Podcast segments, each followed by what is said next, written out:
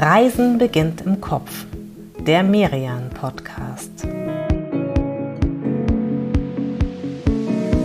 Herzlich willkommen zu Reisen beginnt im Kopf, dem Podcast des Reisemagazins Merian. Für diejenigen, die Merian und diesen Podcast schon kennen, ist heute einiges anders. Erstens, es gibt eine neue gedruckte Ausgabe, die ihr hier seht mit nicht nur einem Thema, wie es 75 Jahre lang der Fall war. Früher hat sich Miriam ja mit einem Land, einer Region, einer Stadt beschäftigt. Jetzt reisen wir um die ganze Welt, von Sylt bis zu den Malediven. Das Zweite, was Neues ist, wir nehmen diesen Podcast live auf auf der Buchmesse am Stand von Gräfe und Unzer. Und das Dritte, was Neues, wir als Haus sind neu. Mein Name ist Silvia Tiburski, ich bin Redakteurin bei Merian. Und ich bin Tinka Dippel, Redaktionsleiterin von Merian. Herzlich willkommen auch dem Publikum hier. Wir sind heute hier, um ein komplett überarbeitetes Merian vorzustellen. Aber natürlich gehen wir auch wie immer bei diesem Podcast auf Kopfreise. Und zwar in eine Stadt, das passt eigentlich perfekt, die sich so wie Merian auch ein Stück weit neu erfunden hat. Sie setzt in der Hotellerie und in der Kulinarik, vor allem in der Architektur, ganz neue hochkarätige Akzente. Wir nehmen euch alle mit nach Oslo. Also rein in Norwegens Hauptstadt und ran an den Fjord. Um den geht es heute nämlich vor allem, denn diesen Fjord hat die Stadt eigentlich in den letzten drei Jahrzehnten erst so richtig für sich entdeckt. Das letzte Mal, dass ich in Oslo war, das war so vor sieben Jahren, da war der Fjord schon im Fokus. Und tatsächlich war dieses neue Viertel, was es dort gibt, ähm, wirklich ein Highlight, was meiner ganzen Familie gut gefallen hat. Das ist ja nicht immer selbstverständlich, wenn man mit Kindern reist. Äh, aber Tinka, du kennst die Stadt noch viel besser. Du warst in den Nullerjahren äh, dort und hast bei einem Magazin gearbeitet. Ja, genau. Ich habe einen Sommer lang bei einem Magazin gearbeitet, das es noch länger gibt als Merian. Sowas soll es geben. Und ich habe die Stadt damals schon sehr, sehr schnell in mein Herz geschlossen. Äh, sie ist eine sehr unaufgeregte Stadt und sie ist eine absolute Draußenstadt. Ein Stück weit habe ich mich aber auch gewundert auf den ersten Blick, denn Oslo ist nicht so eine Skandinavien-Perle wie zum Beispiel Stockholm und sie ist auch nicht so durchdesignt wie zum Beispiel Kopenhagen. Der USP war und ist die Lage, weil viel besser geht es eigentlich nicht. Man hat die Berge so im Rücken, den berühmten Holmenkollen mit der Skischanze und man hat so einen Inselchen gesprenkelten Fjord zu Füßen. Und diesen Wäldern und Bergen hat sich die Stadt immer schon sehr zugewandt, auch damals. Aber am Fjord war eigentlich Brache. Die Ecke südlich des Hauptbahnhofs, sehr zentral, da war alte Industrie. Und als ich jetzt dorthin kam, 15 Jahre später, ist mir komplett die Kinnlade runtergeklappt. Ich muss das mal beschreiben. Ich bin aus dem Bahnhof rausgekommen und habe mich umgedreht und habe nichts wiedererkannt. Und ich habe so eine freie Fläche gesehen und der Fjord glitzerte schon hinten und ich bin mit meinem Rollkoffer losgelaufen und dann stand ich schon vor der berühmten Oper, die damals, als ich dort war, noch im Bau war. Und die zieht einen ja so wie magisch auf ihr Dach. Ja, das ist wie eine Rampe, die zu so einer richtig coolen Aussichtsplattform hinaufführt. Da kann jeder zu jeder Tageszeit rauf. Und sie führt auch ohne Barriere direkt zum Wasser wieder runter. Und du bist dann direkt mit dem Rollkoffer dann rauf? Nee, den Koffer, den habe ich mal schnell eingecheckt, zum Glück um die Ecke. Und dann bin ich aber sofort da hoch. Und das ist wirklich eine Aussichtsplattform, so eine, eine Dachlandschaft aus weißem Marmor. Ich hatte den Fjord plötzlich zu Füßen und den feiern die jetzt in dieser Stadt total. Also drumherum ist eine irre Architektur. Man sieht hier die Oper auch im Hintergrund. Und es war wahnsinnig viel los. Es war nicht nur so ein, ein schickes neues Viertel, sondern es waren wirklich überall Menschen. Und das war dann wiederum sehr vertrautes Oslo für mich, so ein, so, ein, so ein, sehr lebendiges Stadtleben, das auch um die großen, berühmten Gebäude immer sehr selbstverständlich drumherum fließt. Klingst ein bisschen verliebt in ja. diese Stadt. Die Oper war ja nicht nur für Oslo ein großes Projekt, sondern für das gesamte Land. Zu der Eröffnung sind tatsächlich auch internationale Gäste gekommen damals, unter anderem die damalige Bundeskanzlerin und Opernfreundin Angela Merkel. Ja, und gerade deshalb hat mich diese Zugänglichkeit dieses Gebäudes so beeindruckt.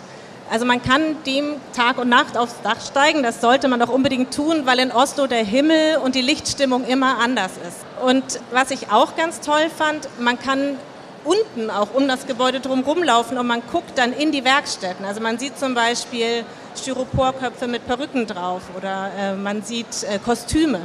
Und dass ein Gebäude gleichzeitig so high-end und so wichtig fürs Land sein kann und so bürgernah, das fand ich sehr beeindruckend. Ja, das war wie so ein Startschuss. Um die Oper herum ist dann ein richtig neuer Stadtteil entstanden. Björvika heißt der. Und wir sind ja auf der Buchmesse unter Bücherfreunden. Und neben dieser Oper ist ein Haus für Bücher entstanden, die Bibliothek Deichmann. Die war damals noch nicht fertig, als ich da war viele Touristen würden jetzt vielleicht in ihrem Urlaub auch nicht unbedingt in eine Bibliothek gehen, aber du meinst, das sollte man unbedingt tun. Man sollte nicht, man muss. Diese Bibliothek wurde erst 2020 eröffnet und ist eins dieser Gebäude, die Kreativität in jeder Form feiern. Die ist architektonisch wirklich auch der Hammer, von außen schon innen umwerfend. Und also Bibliothek bekommt da eine völlig neue Bedeutung. Und sie sieht auch total gut aus. Sie leuchtet im Dunkeln, im Grunde wie so ein Eisberg, der von innen beleuchtet ist. Und sie ist riesig. Sie hat 18.000 Quadratmeter Kreativraum und da drin sind Cafés, ein Kino, Nähmaschinen, Bandprobenräume. Und ein ganz besonderer Ort, der dir besonders gefallen hat, die Bibliothek der Zukunft. Dort wird jedes Jahr ein Manuskript gesammelt eines Autors oder einer Autorin, das noch nicht veröffentlicht ist. Das wird erst im Jahr 2114 veröffentlicht. Und dafür würden, werden sogar Bäume angepflanzt in der Nordmark, äh, um dann das benötigte Papier zu haben. Ja, das ist wirklich sehr beeindruckend, dieses Projekt. Die, die glauben wirklich sehr an Print und zwar auch noch in 100 Jahren. Das ist toll. Und wie sieht es da aus? Ja, das ist ein ganz kleiner Raum in dieser riesigen Bibliothek und der ist eigentlich mehr wie so eine kleine Höhle. Wenn ich mich richtig erinnere, kann immer nur einer gleichzeitig da rein. Man muss die Schuhe ausziehen und dann sitzt man in diesem ganz kleinen, hellen Raum mit viel Licht auf einer Holzbank und guckt in die Wandstruktur und dann sieht man hinter Glas eben Manuskripte, die da schon liegen, unter anderem von Margaret Atwood oder äh, Karl-Uwe Knausgard. Also das sind auch keine No-Names, die da ihre Manuskripte hinterlegt, hinterlegt ja. haben. Was geht einem da so durch den Kopf, wenn man in diesem kleinen, besonderen Raum sitzt? Also ich habe mir schon überlegt, was würde ich schreiben, wenn ich wüsste, dass das dann erst von meinen Urenkeln gelesen wird. Und dass ich hoffe, dass meine Urenkel dann lesen, und zwar gedrucktes Lesen. Mhm. Jetzt haben wir viel über Musik gesprochen und über Literatur. Neben dieser Bibliothek steht aber noch so ein enormer Neubau, der auch wichtig ist für diesen Stadtteil, nämlich einem, der der Kunst gewidmet ist, dem Maler Edward Munk. Ja, wobei da muss ich jetzt mal einhaken, weil äh, die Kunst ist in dieser Ecke, in Björvika, überall. Also auch in der Bibliothek ähm, sind Installationen, Gemälde, ähm, überall, auch kleine Ausstellungen. Vor der Bibliothek steht eine riesige Skulptur.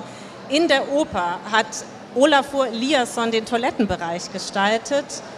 P. White, auch kein kleiner Name, hat den Bühnenvorhang gemacht. Und wenn man drinnen steht und rausguckt, dann schwimmt da wie so ein kleiner Eisberg auf dem Fjord. Das ist eine Skulptur von Monica Bonvicini. Und wenn man zum Munk-Museum geht, kniet daneben so eine riesige Skulptur, die ist von Tracy Emin. Die ist 2022 dort aufgestellt worden und heißt The Mother und erinnert an die Mutter von Edward Munk, die sehr früh gestorben ist.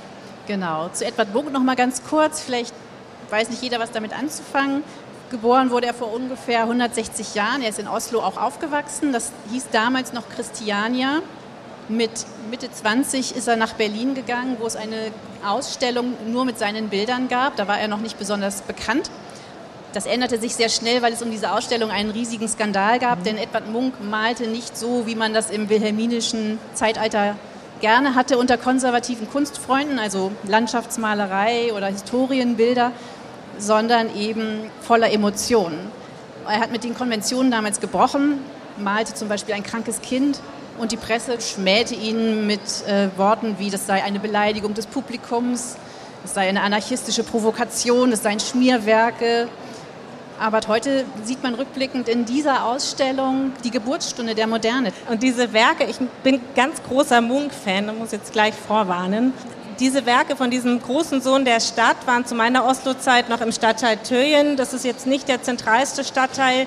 Ich erinnere mich nicht mehr so genau, aber das Gebäude war relativ unspektakulär. Da waren die untergebracht. Ja, von unspektakulär kann jetzt nicht mehr die Rede sein. Genauso wie Munk damals selber wurde auch dieses neue Munk-Museum geschmäht von manchen, denn es ist jetzt kein lieblicher Jugendstilbau, sondern es ist ein riesiger Trumm, der so mit horizontal angeordneten Aluminiumplatten verkleidet ist. Und rund um die Eröffnung vor zwei Jahren, ich habe mal ein paar Zitate gesammelt, standen dann da Schmähungen wie, es sei die größte Leitplankensammlung der Welt oder es sei eine Narbe im Gesicht Oslos oder äh, es sei eine schlechte Idee, die an einem schlechten Tag entstand, ausgeführt von einem schlechten Büro. Ja, wow. ähm, das ist tatsächlich ein ganz anderer Schnack als die Oper, die sich so ganz elegant, hier sieht man sie wieder, aus dem Fjordufer erhebt. Das Munk, also die schreiben sich auch so in Versalien und mich erinnert das immer an so einen grobschlächtigen Riesen, der hat sich da hingehockt. Also für Osloer und auch für überhaupt norwegische Verhältnisse macht er sehr untypisch auf dicke Hose und lehnt sich so ganz lässig über den Fjord. Klingt erstmal nicht so ganz einladend. Ja, aber es ist auf jeden Fall ein Statement und auf jeden Fall sehr beeindruckend. Und man soll sich auf keinen Fall abschrecken lassen, da reinzugehen. Es ist in vielerlei Hinsicht ein Wahnsinnserlebnis und es ist weltweit eines der größten Häuser, die sich einem einzigen Künstler widmen. Mhm. Und ist es jetzt so, dass da so dieser Mona Lisa-Effekt eintritt? Das heißt, die Leute laufen erstmal und suchen das berühmteste Gemälde, in dem Fall also der Schrei? Ja. Und ich hänge mich jetzt mal weit aus dem Fenster und würde sagen, die beiden Gemälde sind in ihrer Bedeutung auch ein Stück weit vergleichbar. Okay. Also ich finde, der Schrei ist wirklich ein irres Gemälde. Es gibt ihn ja nicht nur einmal, also Munk selber hat ja mehrere Versionen davon gemalt. Es ist einfach ein unglaublich beeindruckendes Gemälde. Ja, der Grund dafür ist einfach, dass er so wahnsinnig viel erlebt hat, emotional. Also er hatte kein leichtes Leben. Seine ältere Schwester ist kurz nach seiner Mutter gestorben und äh, seine jüngere Schwester galt als melancholisch. Heute würde man vielleicht depressiv sagen. Ja, also es ist keine Feel-Good-Galerie, das kann man direkt sagen. Und es ist aber einfach das pralle, satte Leben. Und ähm, ich habe sehr viele Seiten von Munk entdeckt, die mir überhaupt gar nicht klar waren. Und ich stand dann plötzlich in einem wirklich riesigen Saal und das ist nicht gelogen, ich hätte fast geweint. War umgeben von einem Gemäldezyklus, der dreht sich um ein Gemälde, das heißt Die Sonne. Und das hat er 1911 für die Aula der Uni von damals noch Christiania gemalt. Und die mussten die Fassade öffnen, um dieses Gemälde da reinzukriegen, soweit ich mich erinnere. Und die leuchtet einen an, das ist wirklich umwerfend. Und so habe ich Munk auch noch nie gesehen. Ja. Wie lange blasst du drin? Wie viel Zeit muss man da einplanen? Du kannst da auch einen ganzen Tag drin verbringen, aber ja. so viel Zeit hatte ich nicht, war den ganzen Vormittag. Aber ich hätte gut länger bleiben können. Ja, kein Wunder. Bei 13 Etagen, 58 Meter hoch ist es, glaube ich. Und das ist ja. alles nur voll mit Edward Munk? Nein. Es gibt auch äh, Ausstellungen zeitgenössischer Künstler. Es gibt äh, eine Brasserie auf Fjordebene. Es gibt ganz oben ein Restaurant und eine Bar, natürlich mit Irrsinnsblick auf diesen Fjord. Es gibt einen Shop, da kannst du den Schrei auf Notizbüchern und Brillen, Etuis und so Super. mitnehmen. Und es gibt vor allem wahnsinnig viel Platz vor wirklich riesigen, gigantisch großen Fenstern und die sind so geneigt und man ist dann, äh, man guckt einfach auf diesen Fjord runter mhm. und auf das schöne Treiben dort. Genau, davon wollen wir jetzt auch noch sprechen. Wir haben jetzt sehr viel über Kunst und Kultur und Architektur gesprochen. Wohin muss man denn gehen in Oslo, wenn man auch mal Spaß haben möchte? Oh, da gibt es ganz viele Orte, den hat man eigentlich fast automatisch, aber es gibt, ich habe so ein Lieblingsbeispiel und das sind die Saunen. Und die Saunen, ähm, das ist so ein, so ein kleines Ponton-Ensemble, ein kleines zusammengewürfeltes Saunadorf und das schwimmt direkt neben dem Munkmuseum. Kleiner Haufen Hütten, wo sauniert wird. Wer hat die da gebaut? Die wurden da einfach hingesetzt. Das ging wohl 2016 los und dann haben sie schnell Zuwachs bekommen und waren extrem beliebt.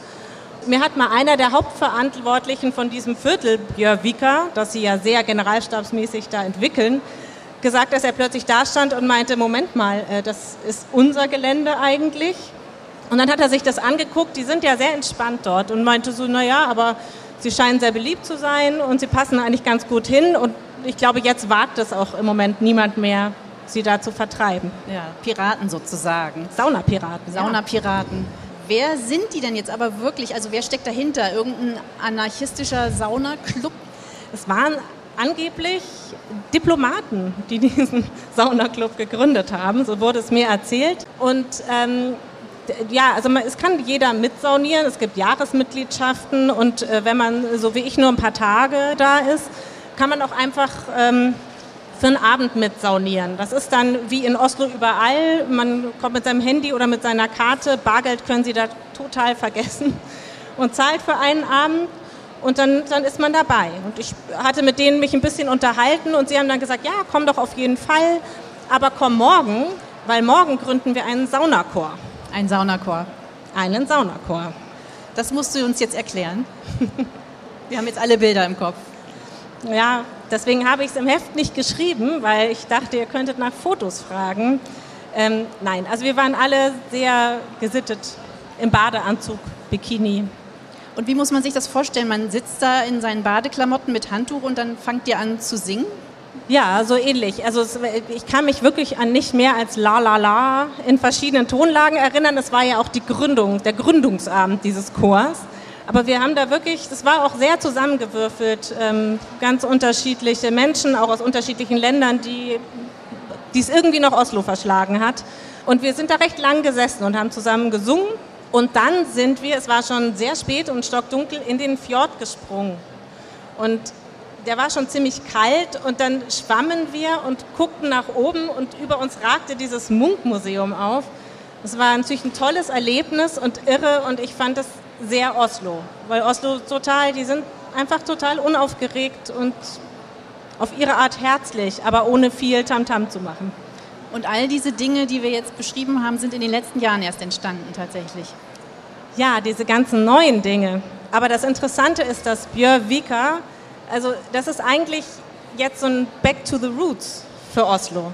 Denn in dieser Bucht liegen die rund 1000 Jahre alten Wurzeln der Stadt. Also in Björvika hat die ihren Anfang genommen, da wird sie jetzt rasant weiterentwickelt. Und das ist ganz lustig, ein bisschen wie in Köln, wo wenn die äh, was Neues bauen und sie graben, dann stoßen sie auf alte Häuser oder in, in, in Oslo auch viel auf alte Schiffe und dann kommen erstmal die Archäologen. Man sieht eben die Kräne und was, also Björvika wird auch immer noch weiterentwickelt. Die bauen und bauen und, und, und in Sichtweite äh, stehen die Geologen und kratzen an den alten Steinen. Und wie kommt es, dass das alles jetzt erst ähm, zum Leben erwacht in Björvika? Habe ich mich auch gefragt, weil ne, die sind direkt am Fjord. Es war einfach so, da war die Industrie am Wasser. Mhm. Und ähm, das Stadtleben ist immer mehr Richtung Norden und Richtung Westen gewachsen. Da ist das alte Uni-Hauptgebäude, das dicke Rathaus, das Nationaltheater und das Schloss. Und da ist Oslo grün und da ist Oslo schick. Da hätten Sie auch am liebsten die Oper gehabt, hattest du erzählt, also dort im Westen. Ähm, und dann haben Sie aber eine kleine Revolution gestartet und sie einfach in den Fjord gebaut. Ja, genau. Das hat verschiedene Gründe und das war für Oslo, ich übertreibe jetzt nicht, ein kompletter Gamechanger. Die Oper und alles, was danach kam, haben den Charakter der Stadt komplett verändert. Also klar, Hafenviertel muss ich, wir als Hamburger wissen, wie das ist.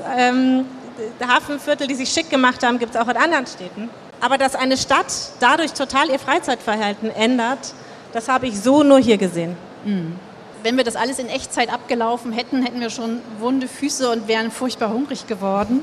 Deswegen ist es jetzt Zeit für eine Stärkung auf unserer Kopfreise. Als ich das letzte Mal da war, vor sieben Jahren, habe ich mir kulinarisch nicht allzu viel erwartet, war dann aber überrascht, dass es doch wirklich gute Restaurants dort gibt. Also zum Beispiel im Botanischen Garten ist ein ganz tolles Café, das heißt Café Handwerk Botaniske, die ganz fantastisches Brot backen. Ja, also die können längst mehr als, was das Klischee sagen würde. Lachs, Kartoffeln, Moltebeeren, Knäckebrot gibt es natürlich alles nach wie vor aber sie können viel mehr. Lass uns mal rein in dieses neue Viertel, Björvika, und wir gehen genau an diesen Platz, der heißt Edward Munk Platz. Genau genommen gehen wir zum Holzweiler Platz. Der Holzweiler Platz ist nicht umbenannt worden vom Edward Munk Platz zum Holzweiler Platz, sondern es ist ein Café, richtig? Ja, Holzweiler ist nämlich ein Modelabel und die haben an diesem Platz ihren Store und ihr Café-Restaurant. Du würdest wahrscheinlich so Pommes oder Salat bestellen ich würde Rindertatar zum Beispiel dort bestellen. Oder man kann auch einfach einen Kaffee trinken, wunderbar in der Sonne. Man hat Springbrunnen und man hat eine Freitreppe zum Wasser. Und wenn du dann keine Lust mehr hast auf Pommes oder Kaffee, dann können wir gleich um die Ecke zu Barcode Street Food gehen. Das heißt Barcode, weil es gibt da einen Straßenzug, das sind eigentlich ziemlich wuchtige und hohe Häuser. Die haben aber zur großen Straßenseite hin ihre Schmalseite und in den Seitenstraßen ihre Breitseite. Und dadurch sehen die Richtung Fjord aus wie ein Barcode. Also ganz smart gelöst. Und da gibt es eben ein, also so einen Indoor-Foodmarkt. Und da kriegst du alles. Tacos, Burger, Pizza. Klingt auch wieder sehr familienfreundlich. Ja. Dass jeder da wird jeder findet. satt und glücklich. Wenn man jetzt sich das richtig gut gehen lassen möchte, wo muss man da hingehen? Du kannst direkt in Björvika bleiben und äh, quasi gegenüber von diesem Barcode Street Food ist Norwegens erstes Drei-Sterne-Restaurant, das heißt Maemo und ist wirklich toll und auch sehr schick. Nur wir müssten schon vor Wochen reserviert haben, wenn wir da jetzt essen gehen wollen. Mhm. Also wir halten fest, Oslo ist über diese Kartoffel-Lachs-Pölser-Zeiten hinausgewachsen. Zum Glück. Und Gleichzeitig ist es nicht ganz billig. Das habe ich auch festgestellt. Oslo war neben Island der teuerste Ort, wo ich jemals Urlaub gemacht habe. Was kostet so ein Abend in so einem Sternerestaurant? Sehr viel.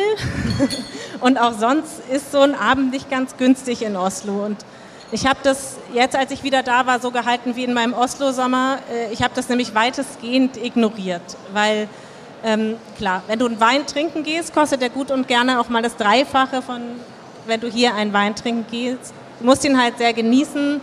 Du musst eine gute Mischform finden, wo du dein Geld lässt. Aber auf keinen Fall sollte man sich davon abhalten lassen, dorthin zu reisen. Wo du gerade von Wein sprichst. Ja. Wenn wir jetzt noch einen Wein trinken gehen wollen in Oslo auf unserer Kopfreise, wo gehen wir da hin? Da habe ich mehrere Ideen. Du weißt, ich erschließe mir Städte sehr gerne über ihre Kneipen. Ja. Ja. Ähm, also ich würde erstmal in die Hammerhai Bar gehen. Die ist auch immer noch in Björvika. Die ist sehr nett und sehr entspannt und man hat den Blick auf den Fjord. Und dann gibt es nebenan oder nicht weit davon das Conservatory. Das ist sehr schick und sehr stylisch. Sicherlich einen Besuch wert, aber auch da müssten wir längst reserviert haben. Deswegen schlage ich vor, wir gehen jetzt mal raus aus Björvika und gehen ein paar Meter in die berühmte Karl-Johanns Gate. Das ist die zentrale Einkaufsmeile oder die zentrale Straße von Oslo auch sehr beeindruckend. Die hebt und senkt sich ja. in ihrem Verlauf. Eine ganz tolle Dramaturgie. Wo würdest du da einkehren? In einem totalen Klassiker, der heißt Swanen, nach einer ehemaligen Apotheke, also die Schwanenapotheke. Die ist sehr alt und hat ihr altes Interieur auch behalten. Wahnsinnig, wirklich ein, ein Kleinod. Und äh, sie ist gerade gestern, kam die Meldung, unter die 100 besten Bars der Welt gewählt worden. Da können wir jetzt zum Beispiel einen Oolong-Eistee trinken und äh, dann spaziere ich mit dir so schön die Karl-Johanns-Garte runter. Und bevor wir dann aber wieder raufgehen zum Schloss, müssen wir leider schon wieder abbiegen, weil es geht hier ja um den Fjord. Dabei kommen wir dann am Rathaus vorbei. Das Rathaus ist der Ort, wo der einzige Nobelpreis, der nicht in Stockholm vergeben wird, jedes Jahr im Dezember verliehen wird, der Friedensnobelpreis. Aber wir sind ja auf der Buchmesse, also müssen wir ganz kurz noch über die Literatur sprechen. Der Literatur-Nobelpreisträger dieses Jahr ist ja Jon Fosse, ein Norweger.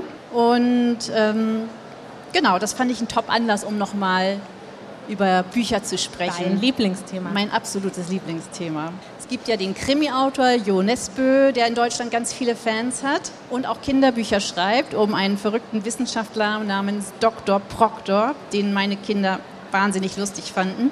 Aber was würdest du denn jetzt den erwachsenen Hörerinnen und Hörern empfehlen? Da bin ich wieder bei einem Klassiker. Das Buch heißt Hunger und ist von Knut Hamsun. Es geht um einen jungen, erfolglosen Journalisten und Schriftsteller, der zunehmend an seiner Situation verzweifelt und durch damals noch Christiania läuft und hungert.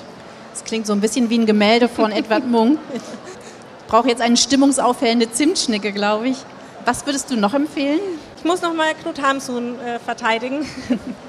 ne, ist schon, es ist schon ein Lesegenuss. Und, und Hamsun war ein toller Erzähler. Und apropos Literaturnobelpreis, den hat er auch bekommen. Nicht für Hunger, für ein anderes Buch, aber 1920.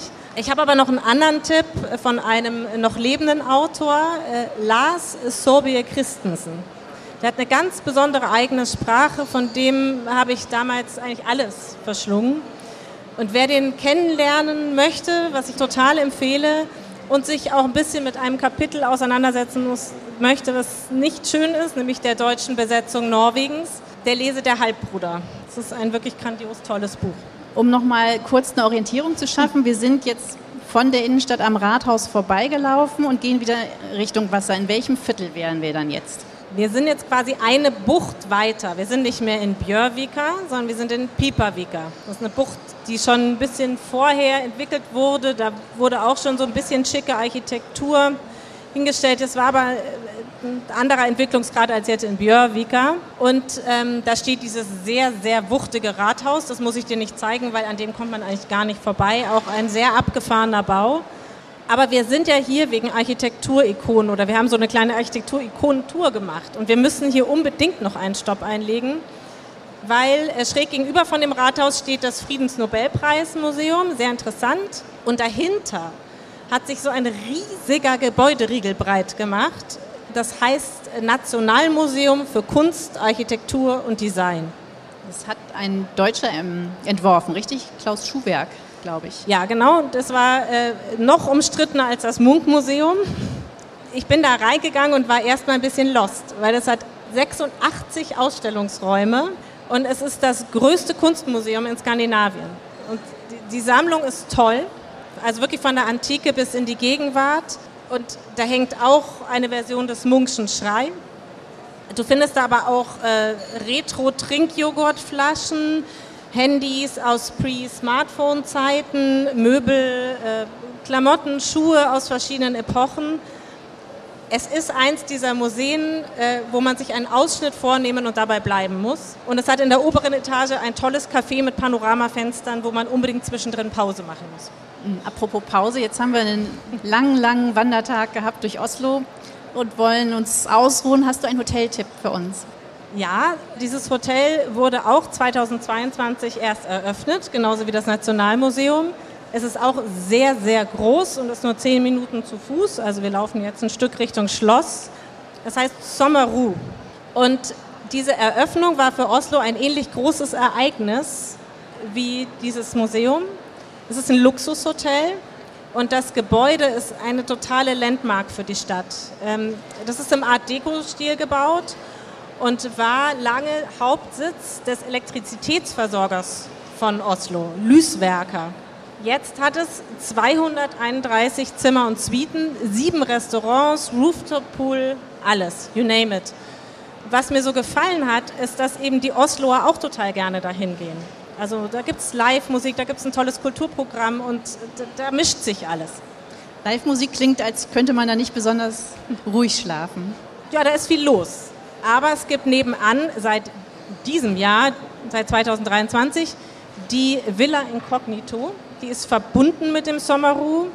Man kann dort auch alles nutzen, aber man logiert dort wesentlich trubelfreier und man kann auch, wenn man möchte, die Villa komplett für sich mieten. Das klingt grandios, wenn man das nötige Geld dafür hat. Selbstredend. Jetzt haben wir eine ganz große Fjordrunde gedreht. Jetzt ist deine letzte Chance, noch ein paar Tipps loszuwerden. Was sollte man noch machen, wenn man denn schon mal in Oslo ist und noch ein paar Tage Zeit hat? Der Fjord ist toll, aber man muss ja mal sagen, die, die, die Berge wollen wir deswegen nicht komplett außer Acht lassen und alles, was jenseits des Fjord liegt. Ich würde vorschlagen, sich ein Fahrrad auszuleihen. Das Rad Leihsystem heißt Oslo Büsückel, also Oslo Stadtrat. Man braucht natürlich die App.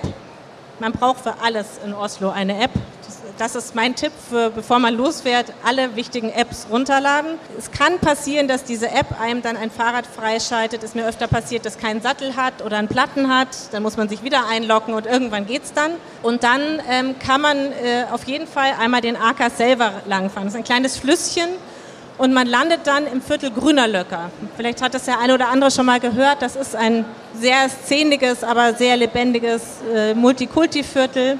Und dort gibt es einen Jazzclub, der heißt Blanc. Der ist legendär, auch direkt am Wasser mit schönem Außenbereich. Da habe ich ganz tolle Konzerte erlebt, auch kleine. Man muss auf jeden Fall mit der Bahn hoch zum Holmenkollen, wo die berühmte Skisprungschanze ist. Da ist schon aus der Bahn ist der Ausblick Wahnsinn. Man hat den Fjord zu Füßen. Und du hast vorhin von Zimtschnecke gesprochen. Mhm. Bei Samson am Egertorget, da schmeckt sie besonders gut traditionell, aber du musst zwei Mahlzeiten ausfallen lassen. Das ist es wahrscheinlich dann wert. Jetzt ähm, müssen wir noch über ein Thema sprechen, von dem ich weiß, dass es dich in jedem Urlaub umtreibt. Du nimmst ja gegen Fernweh sehr gerne Souvenire mit. Und wenn man jetzt nicht schon ein Brillenetui mit der Schrei sich gekauft hat, was kann man sich dann als Souvenir aus Oslo mitnehmen? Quick Lunch.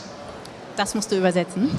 Quick Lunch, wenn ich es jetzt übersetzen würde aus dem Norwegischen, dann wäre das schnelles Lunch. Das ist ein Schokoriegel und im Format und äh, in der Größe und im Geschmack nicht ganz. Es ist, es ist wie KitKat, aber wenn du einen Norweger fragst, ist es viel, viel besser. KitKat gibt es nicht in Norwegen, es gibt Quick Lunch und das ist für die die Tour-Schokolade, die sie mitnehmen zum Wandern. Sie gehen ja sehr viel raus. Die hat man dabei und ich hatte viel Wartezeit am Flughafen und habe sehr viel Quick Lunch gekauft. Ich würd, muss an der Stelle jetzt auch noch einmal dazu sagen, alle Tipps, die wir hier geben, zu allen Adressen finden Sie natürlich in den Show Notes für diesen Podcast. Genau, auf merian.de. Aber auch für Quick Lunch gibt es einen Tipp. Ich habe das nämlich noch heimlich recherchiert und dir was mitgebracht. Das ist jetzt nicht geplant. Wo hast du das her? Ich muss jetzt einmal für unsere Hörer, die nicht hier sitzen, beschreiben. Ich finde, das ist eine total coole Retro-Packung in Ampelfarben. Silvia, wo hast du es bekommen? Ich mache das jetzt ganz kurz, denn es hat sehr lang gedauert und war nicht einfach. Es ist scheinbar wirklich sehr beliebt und bei den Norwegern, die in Deutschland leben, ist es dann auch immer ausverkauft. Man kann es natürlich im Internet bestellen. So viel Zeit hatte ich jetzt nicht zwischen Idee und Podcast. Ich habe es dann in der norwegischen Seemannskirche in Hamburg bekommen. Die haben nämlich einen kleinen Shop mit norwegischen Spezialitäten, unter anderem Quick Lunch. Der war aber auch ausverkauft. Das ist wie Weihnachten hier jetzt. Und dann hat mir eine ganz, ganz reizende Mitarbeiterin namens Ranghild ihren letzten oder ihre letzten zwei Quick Lunch mitgebracht gegen eine oh kleine Spende. Und vielen Dank an Ranghild. Großen Dank. Ja. Sehr ähm, schöne Idee. Jetzt verabschieden wir uns aber wirklich aus Oslo und schwenken Ungern. noch mal kurz zu diesem Heft. Da geht es um Inseln. Wir waren für dieses Heft unterwegs, unter anderem auf den Malediven, auf Bali, auf der schottischen Insel Isla, in Dubais Food-Szene unterwegs, in Kopenhagen und sogar zumindest gedanklich im Weltall. Und wir haben auch ein großes Thema, weil wir auch eine Kulturzeitschrift sind, Caspar David Friedrich, der im kommenden Jahr 250 Jahre alt geworden wäre. Und ab Dezember gibt es in Deutschland drei große Ausstellungen über ihn, in Hamburg, Berlin und Dresden. Und wir haben einen Gast, der sich auch viel mit Caspar David Friedrich beschäftigt hat, der jetzt zu uns auf die Bühne kommt. Herzlich willkommen, Kilian Schönberger. Hallo, schönen guten Abend, Frankfurt. Ich freue mich, dass ich hier sein darf. Ich muss ganz kurz ergänzen, Kilian Schönberger, entschuldige, ist Fotograf und Geograf und hat diesen, vielleicht kannst du ihn mal ganz kurz hochhalten, wirklich großartigen äh, Bildband geschaffen. Genau, den stellst du hier auf der Buchmesse vor. Der heißt Lockruf der Einsamkeit, erscheint am 2. November hier bei Gräfe und Unzer, dem Verlag. Und du warst für dieses Projekt ja viel in Deutschland unterwegs. Kannst du mal erzählen, wo, warum und was das mit Caspar David Friedrich zu tun hat? Also ich bin seit 2012 äh, Landschaftsfotograf, Selbstständiger und meine, so mein Kernfachgebiet ist eigentlich so der deutschsprachige Raum, Mitteleuropa, Alpenraum. Und natürlich, wenn man sich dann irgendwie auch mit dem Thema Landschaft in Deutschland äh, beschäftigt und auch mit der künstlerischen Auseinandersetzung damit, dann kommt man an Caspar David Friedrich eigentlich nicht dran vorbei. Caspar David Friedrich war für mich immer schon eine Inspirationsquelle und irgendwann war für mich einfach der Zeitpunkt gekommen, mich wirklich sehr intensiv mit seinem Werk auseinanderzusetzen und auch meine eigenen Bilder ein bisschen in diesen Kontext einzuordnen. Und daraus ist dieses spannende Buch entstanden. Du warst also zum Teil an Orten, die Caspar David Friedrich wirklich gemalt hat, also zum Beispiel das Elbsandsteingebirge oder die Küste von Rügen, aber eben auch an Orten, die einfach nur diese mystische Stimmung, die in Caspar David Friedrichs Bildern herrscht, widerspiegeln. Du hast sozusagen einen fotografischen Zwilling geschaffen, kann man das so sagen? Ja, ich, also ich will es nicht Zwilling sagen, aber ich habe versucht, mich ein bisschen anzunähern die Bilder von Caspar David Friedrich, die wirken ja vor allen Dingen auch durch die Atmosphäre und die Stimmung, die dargestellt sind. Und Kannst du da mal ein Beispiel nennen? Also es gibt natürlich die bekannten Gemälde wie der Wanderer über dem Nebelmeer, aber ja. ich persönlich finde zum Beispiel das große Gehege ein sehr spannendes Bild. Kann ich gut nachvollziehen. Ähm, weil es zeigt einfach eine, sagen wir mal, eine Elbflusslandschaft in der Nähe von Dresden Und in der Darstellung ist dieses Gemälde einfach seiner Zeit 100 Jahre voraus. Das Bild wirkt auf den Betrachter, als wäre es ein Bild aus dem frühen 20. Jahrhundert, aber es ist aus dem frühen 19. Jahrhundert. Und das zeigt eigentlich die Genialität dieses Künstlers und auch die Faszination, dass der auch heute noch top aktuell ist, obwohl er eigentlich aus der Zeit kommt, die eigentlich sehr konservativ geprägt war. Mhm. Diese düstere, melancholische Stimmung, die häufig vorherrschen, wie hast du das geschafft, die fotografisch dann abzubilden? Also ich habe mich erstmal so ein bisschen mit beschäftigt, was Friedrich dargestellt hat. Ähm, Landschaften morgens, Mondlicht abends, so dass ich auch selbst viel zur Dämmerung unterwegs war, um eben auch diese Nebelstimmungen festhalten zu können. Gibt es denn eine Landschaft, die dich speziell ganz besonders berührt hat? Also seine Bilder ne, bringen ja so viel Emotionen rüber. Also gerade im Kontext von Caspar Friedrich ist natürlich dann das Elbsandsteingebirge am Morgen zu erleben schon ein einzigartiger Landschaftsraum, eben selbst auf diesen Felsen zu stehen. Im Elbtal liegt der Nebel und man selbst hat wirklich dieses Gefühl, sich von der, von dieser, von der Gegenwart, von der realen Welt einfach lösen zu können. Und dieses Transzendale, das war eben auch das, was ich dann auch beim Fotografieren immer wieder diese Verbindung zu den Gemälden des Künstlers wiederentdecken konnte. Und das war das, was mich auch schon emotional sehr ähm, berührt hat. Du warst also auch sehr immer von Wetter und Tageszeit abhängig für deine Arbeit.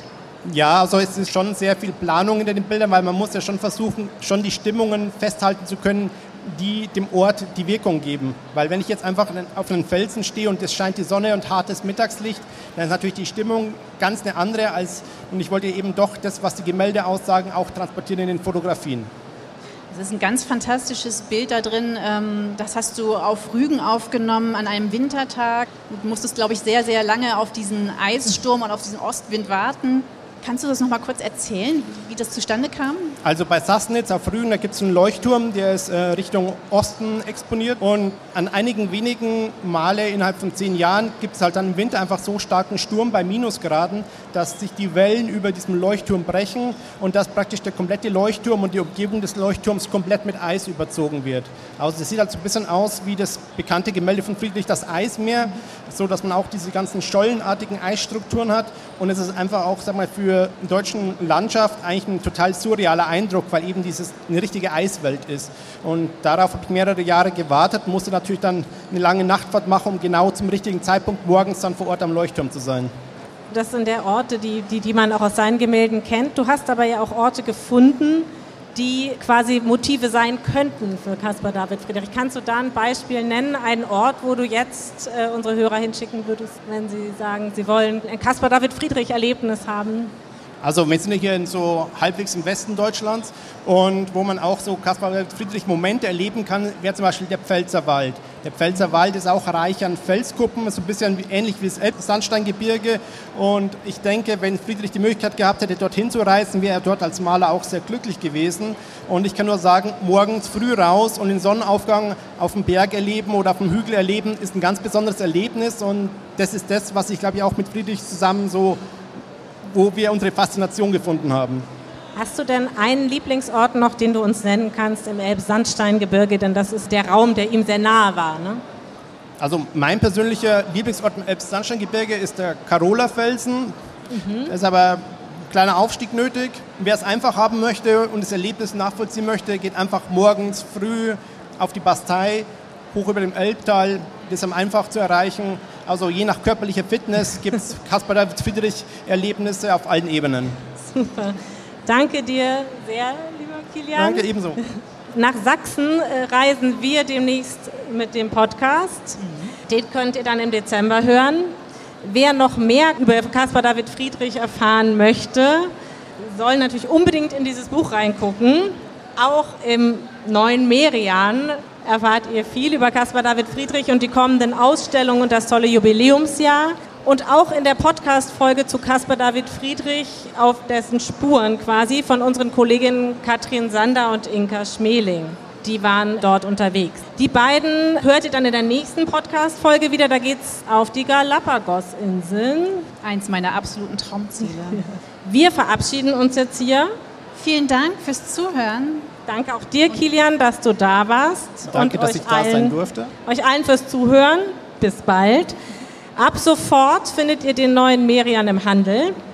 Und wenn ihr Feedback oder Ideen für tolle Kopfreiseziele habt, schreibt uns gern auf podcast.merian.de. Wir freuen uns von euch zu hören und zu lesen. Vielen Dank.